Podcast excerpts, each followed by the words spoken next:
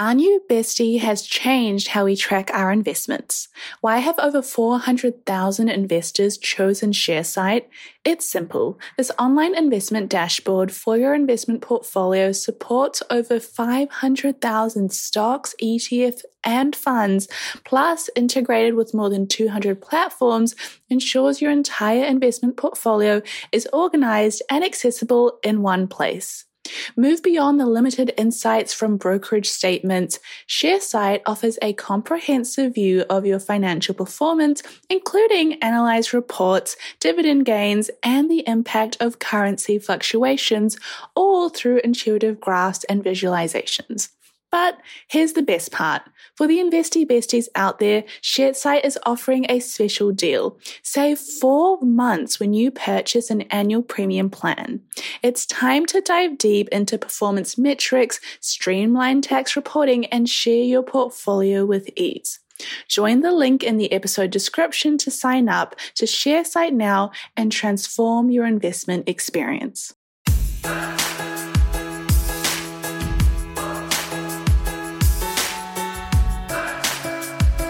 Welcome to Girls That Invest. Today is Monday, which means we're bringing you Money Confessions, a weekly series where you tell us your deepest, darkest money secrets or hot takes. You're joined today by Sim and Sonya, two best friends who have a lot to say. Let's get into it. For those of you who join in every week, you might have noticed, or you may not have noticed, I'm telling you now anyway, that it was actually Sonya that read out that intro. Usually, the way it works is that Sim has these confessions and I don't look at them, so you're getting my real time response. I haven't thought it's for real, you know? This time, Sim's getting put in the hot seat. So I found something, and I think it's very different. I will say that, but I just want to get I don't even want to hear about your opinions, okay? And we're just going to get straight into it and then you can tell me your opinions. I'm so nervous. I'm so nervous. This has never happened. I hate not being in control. Ah. Learning curves, learning curves. It's 2023. But what I did is I I think a lot of people go on Reddit and they're like, hmm, what are people's like unhinged opinions on things? Like what's your most controversial take? And sometimes people use their government names and post this stuff, which is insane to me. Like change your username, please. Like use a different email address. Like why are you saying that you want to cheat on your spouse and with like your first and last name? So this is a controversial opinion that someone has posted on Reddit. Mm-hmm art students should not be getting government subsidies.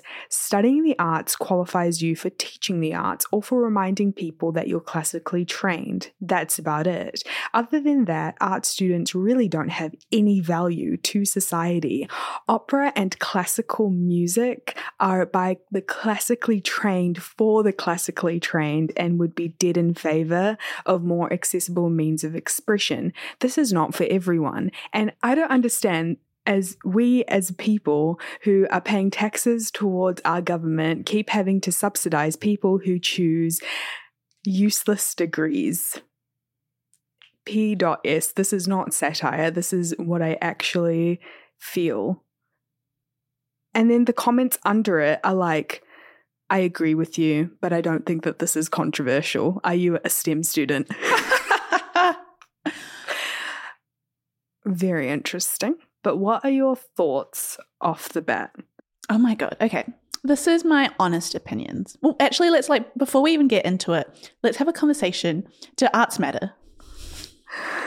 Okay, so you're speaking to someone who has an optometry degree and then also someone, me, Sonya, who is a uni dropout. Do arts matter? I mean, you did a bit of arts, you did some arts papers you loved like classics. I loved history. We, I think art, okay, hear me out. I think the arts matters. I think we need arts. We need everything. We need the yin to the yang. We need the thing that helps save our lives and the thing that looks pretty. We need both. We need the poetry that makes us cry, and we need the cutting edge technology that gets us internet faster. I do think we need both. However, oh my God, this is so controversial. I hate this. However, if there's not enough demand to say, hey, the universities are not going to put as much money into the arts faculty. You're, you're smiling because you know I'm falling for this. If the universities are like, hey, there's not enough art students coming in, we don't have enough funding to like update the arts department, or like we don't have enough funding for XYZ, we're going to put it into STEM. It sucks, but it's a dying. No, it's not. I mean, I don't know. I don't know. I think it's just so interesting because I don't think this is just a New Zealand issue. I feel like it's been in the headlines a lot. Like art schools are aren't getting as much funding, and it's because oh, it's for a plethora of different reasons. But I think one of the reasons is what you've just said in terms of students not wanting to go down that path. If we take it on a bit of a broader level, okay, why do people not want to go into the arts now? compared to a little while ago? I guess lack of like like it's it's not a high paying career unless like you're the best of the best. Like unless you are the best violinist in your state or in your country, like you're not going to make a very good living off of it. So that's obviously a very high reason. I think the second reason is job security is not like it's not as like to be a nurse, you're always going to know that you can be a nurse anywhere. You can't always rely on job security as an art student. I think those are the two main reasons in my head. Yeah, I also think that the world of art and getting into schools, and if you need that training has changed. So, for example, you've got people who are really prominent on social media, and now they're getting opportunities to be ahead in terms of auditions and getting into movies and to be getting into music and like these different industries. These are normal people who have picked up their phone and they've started, you know, posting online. Do they need to be classically trained in all of these things, or is it more on the job observation? And I think with streaming sites, mm-hmm. like Netflix, Hulu, Crave, like there's just so many Disney Plus, there's so many new shows and new ideas and remakes. A lot of people are craving to see new people. A lot of people are craving to see young people. Sometimes those people, they're not going to come out of your acting schools or your art schools. I think like uni being I think it's useful if you want to go, you know, being a doctor, you need to be trained. You need to, if you want to be a lawyer, you need to, you know, get a degree and have certifications on top of that. I think it's the same like if you want to play in orchestras and stuff and you want that training and this is the part that you need to go through. Do you know what I mean? Mm. I feel really bad because arts is very important and I think it's hugely important and I think that the world is changing so much. I think unis will have like universities and colleges I feel like they'll have a problem with getting as much as admissions as they needed to compared to like 10 years ago, like 10 or 15 years into the future. Do you know? It's not just like an arts issue. I also think if I can blame my thought process, like I think logically I understand that we need arts, and logically I understand that all the beautiful things in the world that exist are thanks to the arts. Like we don't, we wouldn't have entertainment if we didn't have this entire industry. Do you know what I mean? And there's so much beauty in it. But as someone that has grown up in a very like immigrant household, and you kind of get indoctrinated into believing like anything you do or any work that you do should be productive. And if it's not productive work, like it's useless work. And it's really hard to unlearn that. I mean, like I learn instruments, I like love debating, I love reading, I love writing, and I love enjoying it. And I know I benefit from all the hard work that people in the arts have done. But if I was talking to my own internal self, my conversation to myself would be, why would I study this? It's not going to equal a high paying job that will give me financial security, that will get my family out of poverty. And it's really hard to view it any other way. Yeah.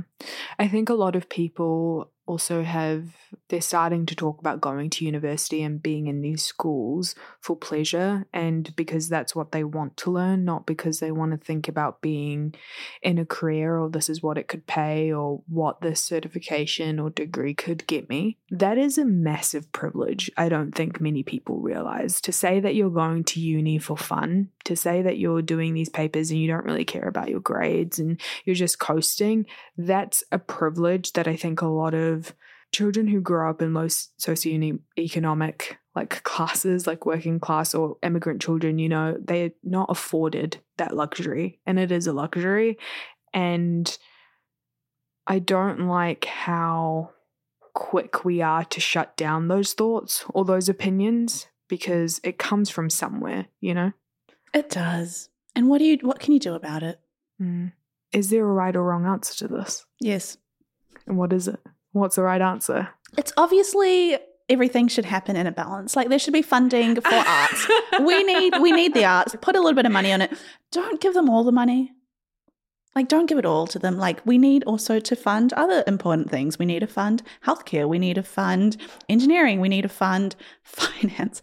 Like we need all of it. But like if the arts died out, the world would be a sad place. They just don't need millions upon millions upon millions of dollars. And that's where my controversial opinion is. Can I please ask, where are the millionaires and billionaires in these issues? Because finance, science, law, like they're so heavily funded and like they're funded by people who like did those courses or did those like I'm going to do this and then you put my name on a park bench, okay? You name this building after me.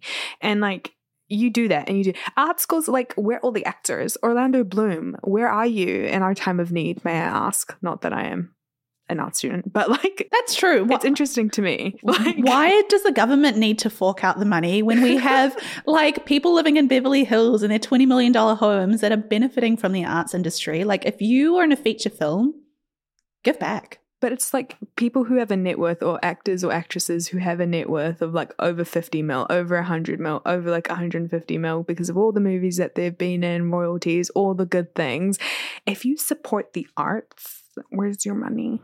You know? It's like how Oprah has her harp is it called Harpo? It's like her name backwards and it's her production company. And it's like, see, like oh, she so interesting, right? So she has a production company that makes all these like films and TV shows and like her newsletter, like the Oprah.